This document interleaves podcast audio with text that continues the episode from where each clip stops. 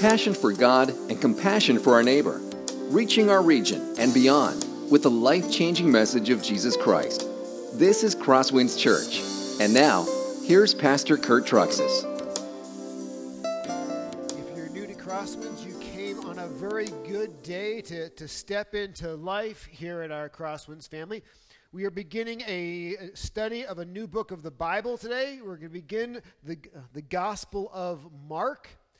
I'm pretty excited about this study. It'll take us uh, around a year, maybe a, a, little less, but it's a very good study for us to do. For those of you who are new to the Bible, uh, the Gospel of Mark is one of four books in our New Testament called the Gospel. Those are the life story of Jesus Christ. And as we spend about a year in this book, walking through the Gospel of Mark, we will get to know Jesus better and we'll let, get to love Jesus Christ more. And for a church, I'm not too sure what could be better than that, than knowing Jesus and loving Him. Now, before we study any book of the Bible, one of the best things we can do is take some time to do some background research on the book. We need to know some of those things, like who wrote the book and why did they write it and what were they writing about and how is the book put together. And when you uh, answer a lot of these background questions, then when you read the book, things start to make better sense because you can start to understand the book. And that's what we're going to do this morning. Today, we're actually not going to be in the text of Mark itself. We're going to be just doing some background research on Mark so we can understand Mark a little bit better. So, we're going to break this morning's study into two parts. First, we're going to it's called Meet Mark, by the way. That's the title of the whole thing. We're going to meet the book of Mark, so introduce to you how that book is put together, and then we're going to meet the man named Mark. Meeting the book of Mark is a little bit more technical, but you'll be fascinated when you get a chance to meet the man named Mark, the author of this gospel. So if you have your outlines, take them out. We're going to start right on the top here. Meet the book of Mark. The first point is this How does Mark relate to the other Gospels? And as far as we can tell, Mark is the first of the four Gospels that were written. When I was in seminary, they had us do this exercise that I found, quite honestly, extremely painful what they did is uh, they made us take the Greek text of Mark, Matthew, Luke, and John, line it up side by side, and all the similar, similar stories were together. And then we were to highlight in Luke and Mark, Matthew and John things we thought were borrowed from the book of Mark. And I was fascinated to realize how much in particular, Matthew and Luke seem to have used Mark as the basis or the, the foundation for their gospels. Obviously, Matthew and Luke are longer, they add much more. They're not necessarily in the same order, but the stories and even phrases are borrowed right out of Mark's gospel. John, by the way, as a gospel, comes much later, and it's certainly unique unto itself. So it's almost as like Matthew and Luke had a copy of Mark with them when they wrote their gospel. So that's how foundational Mark is to our understanding of the life of Christ. When was Mark written? Uh, incidentally, uh, none of the gospels come with a date stamp on them. they don't come like that. Uh, we, so we don't necessarily know exactly when it was written, but we do know this. Mark, we'll see, is closely associated with Peter. And Mark appears to have been written either shortly before Peter died or shortly after Peter died. Peter died in AD 65 as part of Nero's persecutions. This means the Gospel of Mark was written either in the late 50s or the early 60s. Not 1950s. We're talking 50s, like that's it. You know, all the way back there. Now, as we study Mark, what you're going to notice is you can almost hear Peter's voice in this gospel. You can hear Peter sort of telling the firsthand story accounts of what life was like with Jesus years before when they were together. So, um, We know when it's written, somewhere around the late 50s, early 60s. To whom was the Gospel of Mark written? We know the Gospel of Matthew was written to the Jews. This is why Matthew takes a lot of time to tie Old Testament references and quotations into his book, because he wants uh, the Jews to understand that Jesus is their Savior. This is why Matthew begins with a lengthy genealogy showing that Jesus is in the line of King David. Luke, his audience were Gentiles, not Jews. But not just any Gentiles. In particular, it was the more highly educated Gentiles. I call them the college graduate Gentiles. In fact, if you look at the beginning of Luke, and you don't see this in the English, you see this in the Greek, the Greek structure of the way the beginning of Luke is put together is extremely complex. It's an extremely highly educated Greek. And the idea is somebody, when they read Luke's gospel, they go, man, this guy is smart. Whoever this guy is brilliant. We better listen to him. And the purpose of this sophisticated opening is to sort of disarm uh, the prideful intellects out there who think they're really smart. And they're like, well, this guy who's talking about Jesus is really smart too. Maybe I should listen to him. So Matthew is written to the Jews, Luke is written to the Gentiles, the educated Gentiles. What about Mark? Mark is also written to the Gentiles, but it's written in what is called very simple Greek. If you're going to be translating out of Greek as a student, boy, this is the gospel you want to do because it's grade school Greek. Very simple and straightforward. Now, Mark's audience obviously is all people, even uneducated Gentiles. He wants to be able to understand about Jesus. Mark is also a very fast moving gospel. One of his favorite words we'll see throughout this study is the word immediately. Jesus is doing this, and then it says, and he immediately went and did this, and immediately went and did that. So the idea is that Mark is a little bit like an action flick. It's always moving, always fast. But it's an action movie that everybody in the audience, even the kids can understand as he tells them about Jesus. Incidentally, just so you know, the Gospel of Mark, like the other New Testament letters, was not meant to be met, read in quiet privately. It was meant to be read out loud publicly. Most of the people in the first century were illiterate. They could not read, even the simple Greek that Mark wrote in. So what would happen is you'd come to church and they would have uh, like Mark's gospel, and somebody who could read would get up front and read it to you. And so this is how the gospel of Mark was intended to be understood. It read to the common people in the very simple language they used every single day. There's also hints, by the way, in this gospel that uh, the people that Mark was writing to we're going through hard times. They're going through times of persecution and suffering. Just little hints you'll see sprinkled throughout this book to encourage them that, by the way, it's not just you who suffered, Jesus has suffered too. So, as we put this together, uh, what do we know about who this book was written to? Here's what we can tell it seems that the Gospel of Mark was written to the common people in the city of Rome. People who couldn't read, but people who at this time, if you follow the chronology, would be enduring the persecutions of Nero. If you remember, uh, Nero set a fire in Rome that actually burned down 80% of the city. And by the way, the people were not real happy about that. So who do you think he blamed for the fire? The Christians. And so who's suffering? And who's getting persecuted? and Who's dying? The Christians.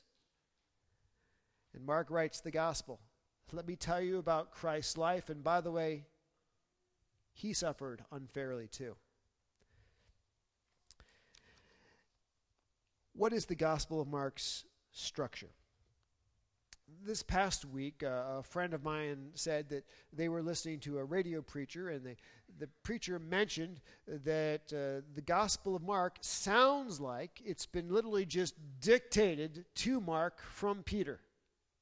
And that person asked me what I thought about that. And I said, uh, well, the answer is a definite yes and a definite no. Real definitive on my part. So let me explain that. It's yes in this way. Definitely, we're going to hear Peter's words all over this gospel. It, it, you'll see how um, Mark is just remembering the things that Peter has told him about Jesus again and again. But here's where I differ it's not a casually dictated gospel like we were using Siri to write a text message when we're driving. Absolutely not. The Gospel of Mark is um, put together extremely carefully and extremely purposefully, and it is a highly structured and ordered book. Some of you know that for my doctoral, doctoral work, I studied uh, rhetoric, ancient rhetoric. It's called rhetorical analysis in the first century. Now, let me just explain that in everyday language. In Rome, which was the epicenter of rhetoric in the ancient world, when you would do some public speaking or public reading of a document, it had to be a very structured document, a highly organized document, if anyone was to respect it or to listen to it.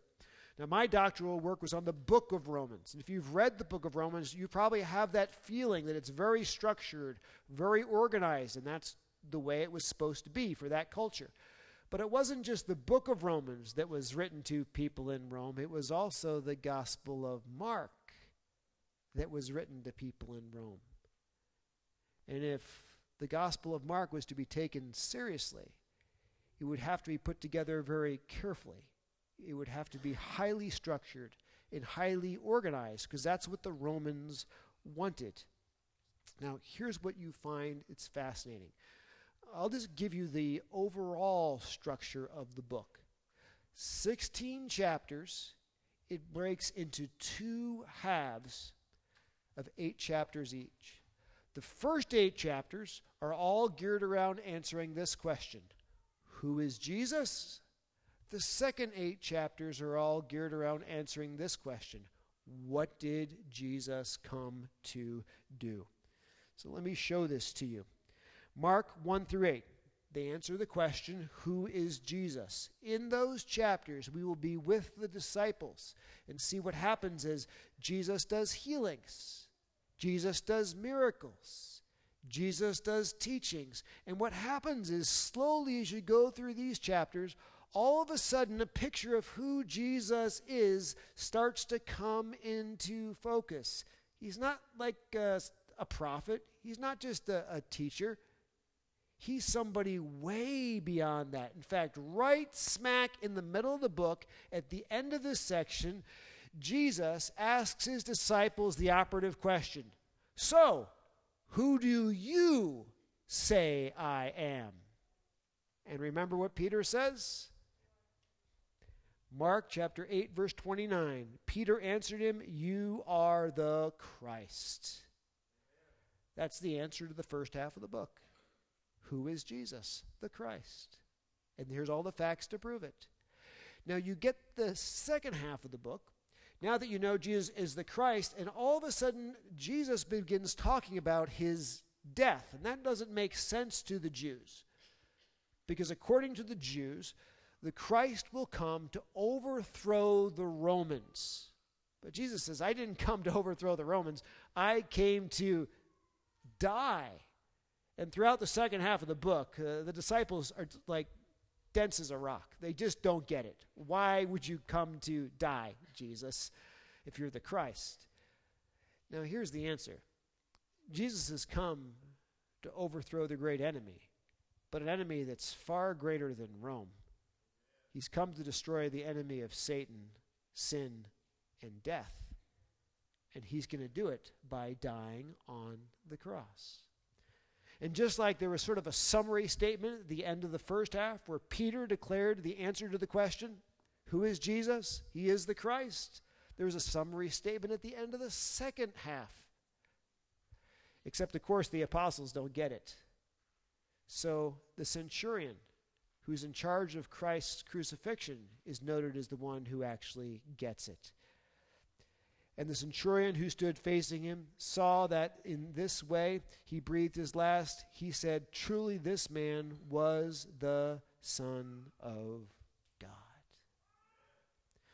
So, what you see is that it breaks in two halves. Who is Jesus?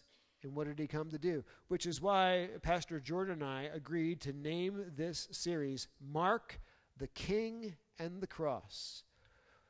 Who is Jesus? He is Christ, our King. What did he come to do? He came to die on the cross. So hopefully, when you read that the title we put for this series, you'll remember the two halves of the book, and that was the purpose of it. Now, what is a key theme in Mark? Let me go over this quickly because I want to be good, good of my time here. It's, this is one of the key themes. The Christian life means denying yourself, taking up your cross, and following in the footsteps of Jesus.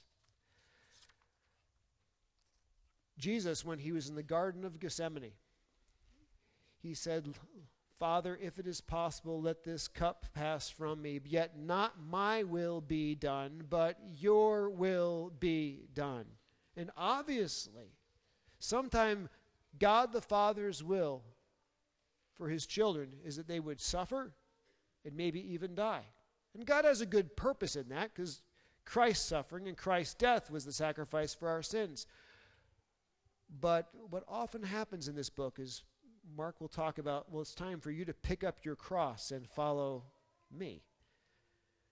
Guess what? Suffering and death for Christians, not just for Christ, is normative too. If this world was opposed to Christ, you can expect that this world will be uh, opposed to you. Now, in our culture, which is all about selfishness. Our culture, which is about me and, and, my happiness and the prosperity gospel, and that Christ has come to make me rich and successful, this completely flies in the face of it. Because discipleship in Mark is you lay down your will and you submit to yourself to your heavenly Father's will, knowing that may involve suffering. It may even involve death, but it's going to all going to be for God's glory just like Jesus. Well, that's the background uh, of the book of Mark I wanted to give you. Now let's turn the corner and let's look at the man named Mark. And I really think you're going to be fascinated at this.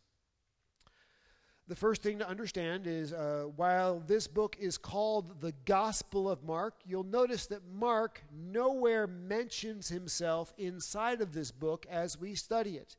Incidentally, Matthew uh, doesn't really mention himself also inside of the book, and for the and John also doesn't mention himself inside of his book because what often happened in that time is that people, when they're writing about somebody they wanted to make famous or they wanted to focus the attention on, they tried to leave themselves as anonymous when they wrote something.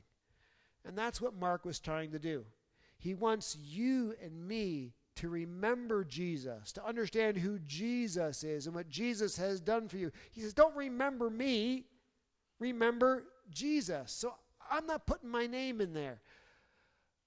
But that being stated, you need to know that as you study this, um, you go back to extra biblical writings of early church fathers to go all the way back to the first century itself, all the way back to the times when the Gospel of Mark was written. They universally credit Mark with writing this book.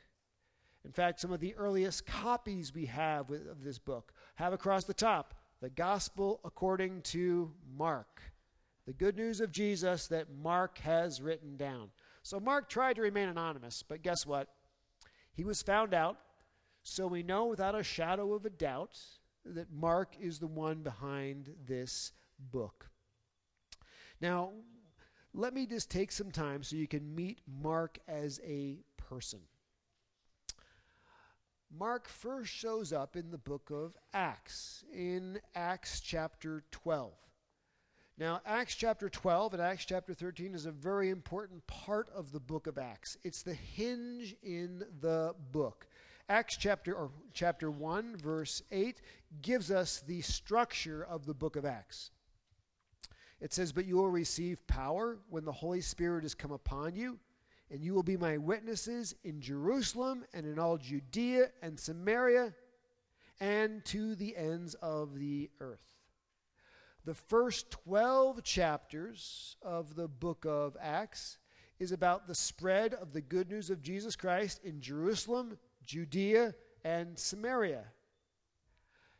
Chapter 13 on is about the spread of the good news to the ends of the earth. Now, if you've studied the book of Acts, you'll know the first 12 chapters have Peter sort of as the key focal center guy is spreading the good news of Jerusalem, Judea, and Samaria. From chapter 13 on, Paul is the one who is the center guy who spreads the gospel to the ends of the earth. Now, as, we gonna, as we're going to meet Mark, what we're going to do is take a little bit of a, a smooth on ramp. We're going to read the beginning of chapter 12, and we're going to see how he shows up on the scene. Acts chapter 12, verses 1 through 5. At that time, Herod the king laid violent hands on some who belonged to the church. He killed James, the brother of John, with the sword. And when he saw that it pleased the Jews, he proceeded to arrest Peter also. This was during the days of unleavened bread. And when he had seized him, he put him in prison delivering him over to four squads of soldiers to guard him, intending after the Passover to bring him out to the people. So Peter was kept in prison, but earnest prayer for him was made to God by the church. Start at the top. Herod, just so you know, is your typical rotten politician. He is not interested in doing what is right he is interested in doing whatever he has to to stay in power. Now, we see he's already arrested and killed James, one of the apostles. And he's discovered, boy, the Jews really like that. I want to gain some more brownie points with them, so let's arrest Peter and we'll kill him too, and the Jews will really like me at that point. Now, to understand what the church is like at this point, realize this is taking place approximately 12 years after the resurrection. How many people came to Christ on the day of Pentecost? You guys remember? How many? 3,000. So we got the church off to a pretty good start on the first day. Now, this is 12 years later. How big do you think the church is at this point? I don't know, but I think it is a humongous church. And who is the key guy in the church of Jerusalem? Peter. Herod's saying, let's just go right to the top. We're going to arrest Peter and kill Peter. That's the number one guy in this mega church. And I think Herod is a little bit worried that somehow Peter could be broken out or uh, could escape because you notice he assigns four squads of soldiers. That means that each of them take six hour shifts. They are literally double chained to Peter. They are deep inside the prison system. So, even if this church of 10,000 people decided to rush the, uh, rush the prison, they couldn't get in because it's that deep inside and he's that heavily guarded. So, what's the church strategy at this point? The only thing you can do pray. Let's find out what happens from there. Now, when Herod was about to bring him out, on that very night, Peter was sleeping between two soldiers, bound with two chains, not just one and sentries before the door were guarding the prison. And behold, an angel of the Lord stood next to him, and a light shone in the cell. He struck Peter on the side. waking him, saying, Get up! Quickly! And the chains just fell off his hands. And the angel said to him, Dress yourself and put on your sandals. And he did so. And he said to him, Now wrap your cloak around you and follow me. And he went out and followed him. He did not know what was being done by the angel was real, but he thought he was seeing a vision. When they had passed the first and then the second guard, they came to the iron gate leading into the city, and it just opened for them on its own accord. And they went out and went along one street, and immediately whoosh, the angel left him. When Peter came to himself, he said, Now I'm sure that the Lord has sent his angel and rescued me from the hand of Herod and from all that the Jewish people were expecting.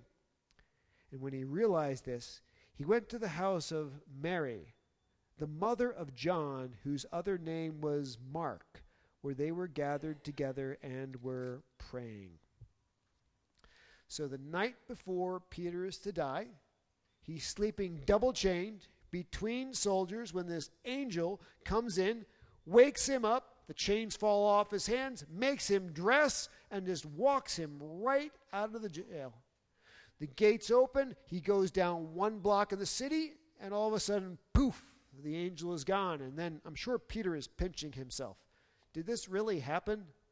And I think you would be pinching yourself too. This seems like more like a dream. And here where is where it gets interesting. It's the middle of the night in the city of Jerusalem. He's just been set free. Where does he go?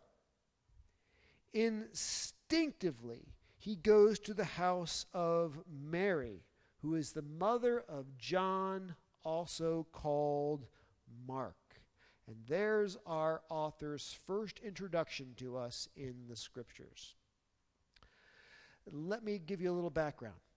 First of all, you notice he has two names John, also called Mark. Now, why does he have two names? John is his Jewish name, Mark is his Gentile name. Why would you still need to have those two names? Well, it's a little bit like when we had the international students here a few weeks ago. Remember how we these guys from China and you say, What's your name? And they go, and you're like, and then you ask the next guy, and he says the same thing. And you're like, I have no idea how to spell that. I have no idea how to pronounce that. I have no idea how to say that. And the international students go through that with every single American they meet until finally they get smart and they say, uh, one of them goes, just call me Frank. So he has his Chinese name and he has his American name that all the Americans can actually understand and say. It's the same thing with John, also called Mark. Don't get hung up on my Jewish name if you don't get it right. Just call me Mark. All the people in Rome can understand that. The other thing that's interesting to notice is it talks about the house of his mother named Mary. In this culture, it is extremely strange to not have the father's name given, but to have the mother's name given. Apparently, there is no father on the scene anymore. Mark is being raised by a single mom. What's happened to her husband? We don't know. Most scholars speculate that her husband has died at a young age. We know she has a house.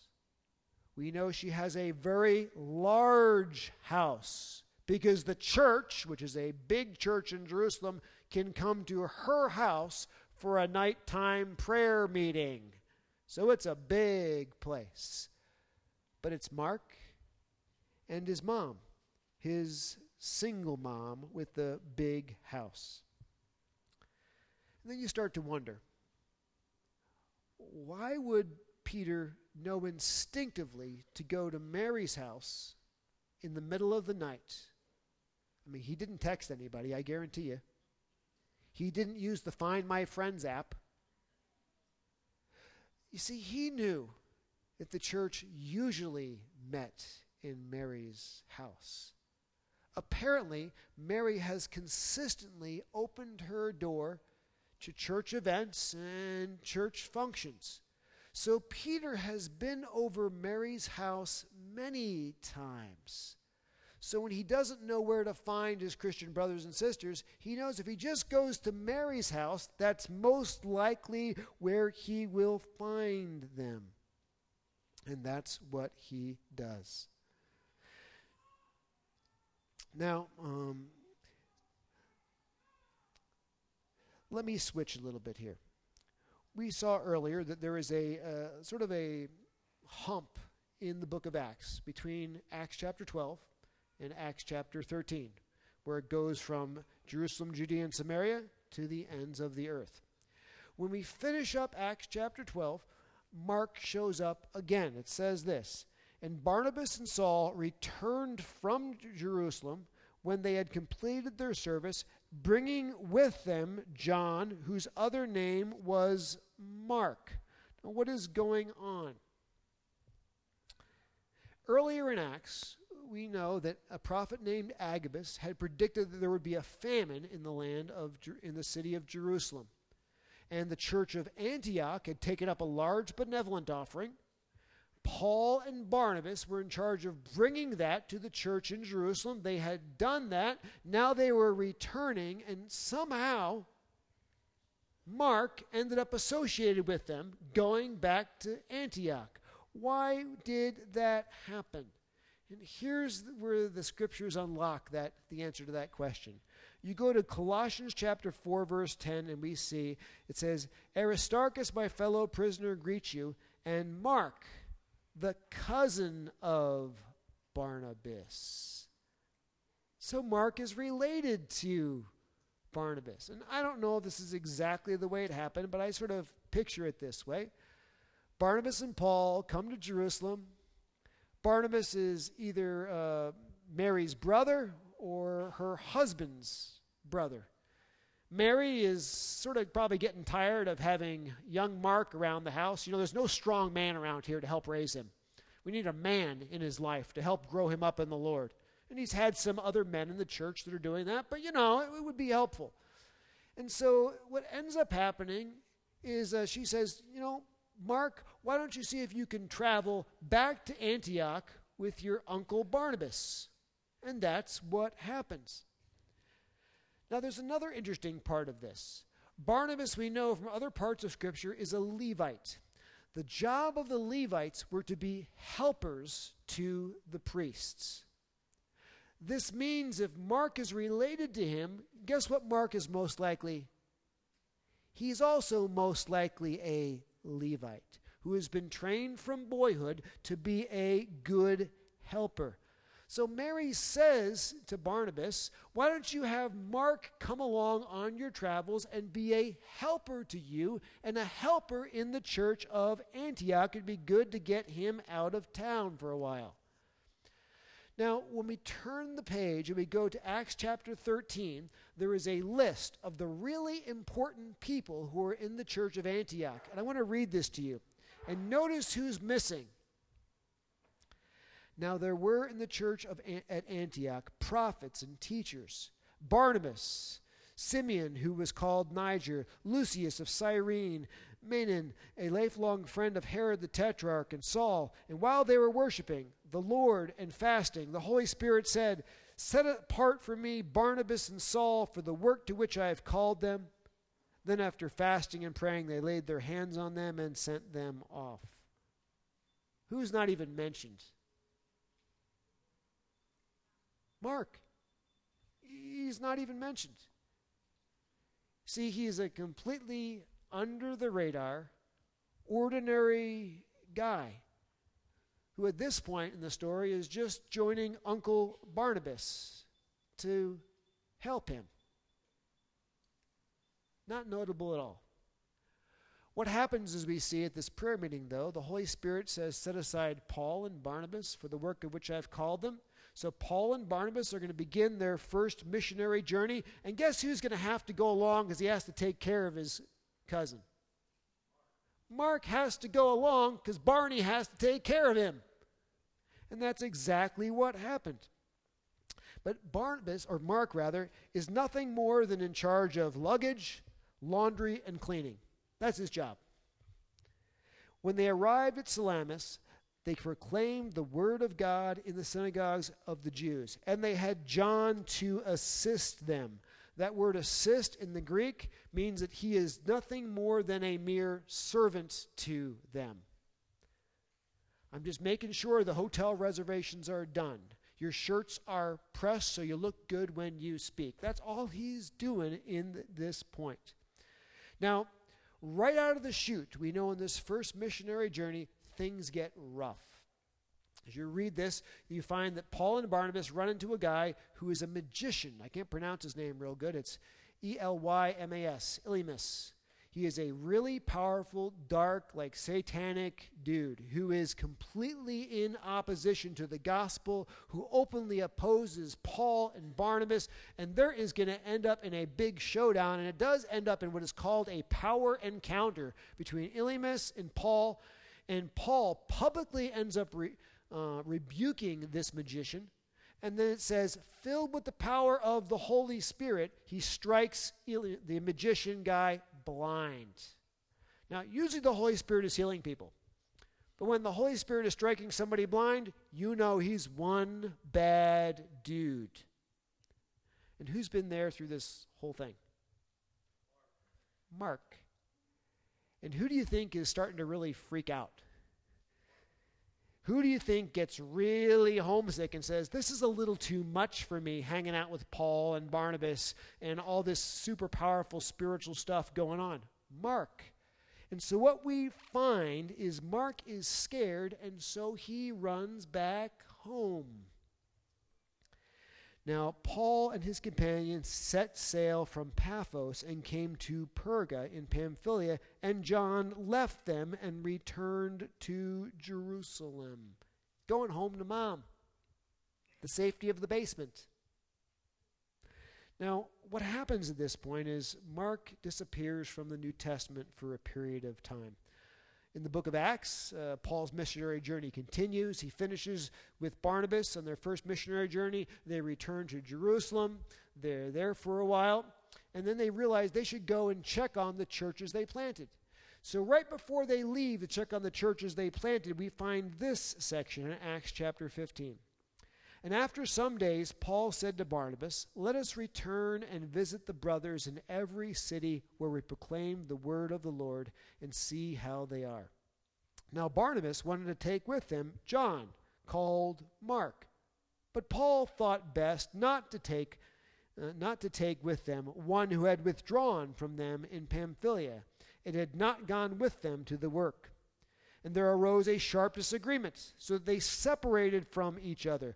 Barnabas took Mark with him and sailed away to Cyprus, but Paul chose Silas and departed, having been commended by the brothers to the grace of the Lord.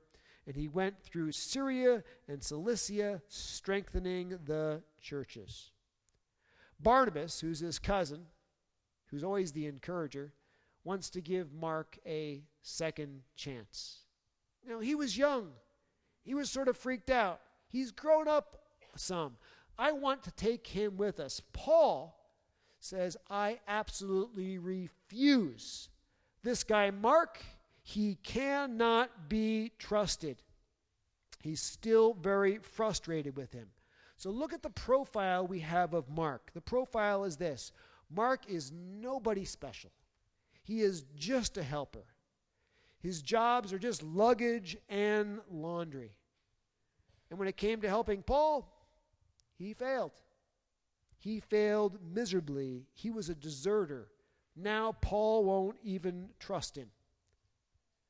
Thankfully, cousin Barnabas will. So Barnabas and Mark leave, and we lose track of them for about 10 years in the New Testament.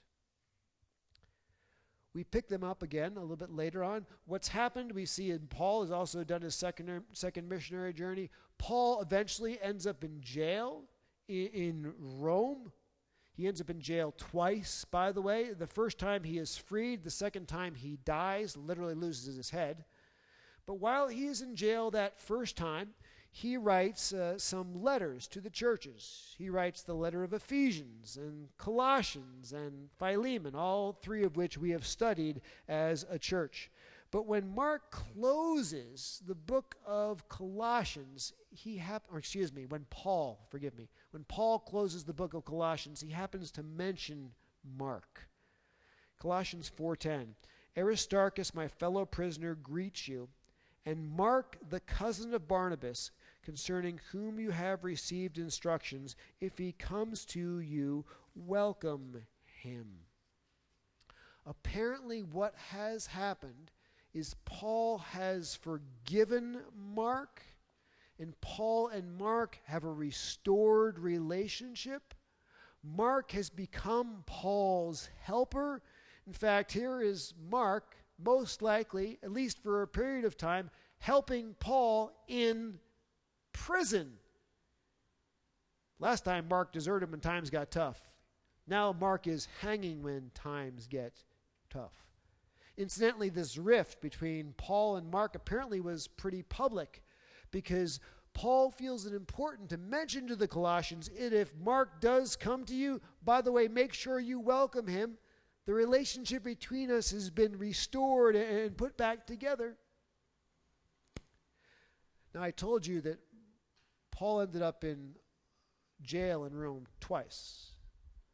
The second time he was in jail, Paul died and lost his head. But before that happened, he was wrote a letter. He wrote a letter to Timothy. And by the way, in this letter, guess who he mentions again? Mark, the author of our gospel. 2 Timothy 4, verse 11. Luke alone is with me. Get Mark and bring him with you, for he is very useful to me for ministry. Here is Paul at the end of his life saying, The one guy I really want to have with me, the one guy who is a helper who is so useful to me is Mark. Bring him with you. Bring him here with me. So here's the picture of Mark we have not a prophet, not a teacher, not an upfront guy, just a helper behind the scenes a guy who failed Paul miserably. But he was forgiven ultimately by Paul. Ultimately, he ended up traveling with Paul and became one of Paul's best friends and the guy that Paul wanted with him when he died. But there's another interesting wrinkle that makes this story so exciting. What happened to Mark when he abandoned Paul and Barnabas on that first missionary journey.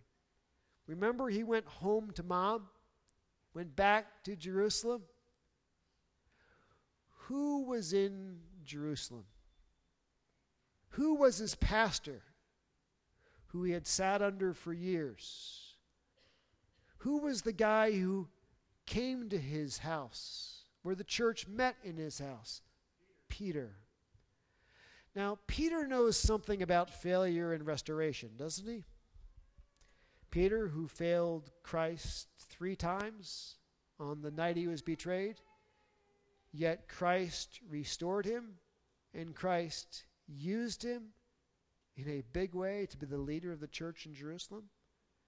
And apparently, what happened is when Mark came home in shame, Pastor Peter put his arm around him forgave him, believed in him, restored him, and continued to use him in ministry. In fact, there's an interesting part.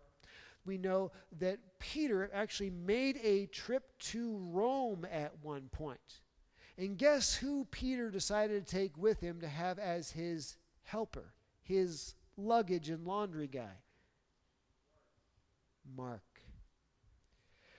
1 Peter chapter 5 verse 13. She who is at Babylon, who is likewise chosen, sends you greetings, and so does Mark, my son. Mark didn't have a father. Who ended up as Mark's adoptive father? The apostle Peter, who loved him and who spent all kinds of time with him. So, the picture is this. We put all the pieces together. Mark grew up in the church of Jerusalem. The church literally met in his mother's house. He probably came to Christ under Peter's preaching. He was the cousin of Barnabas.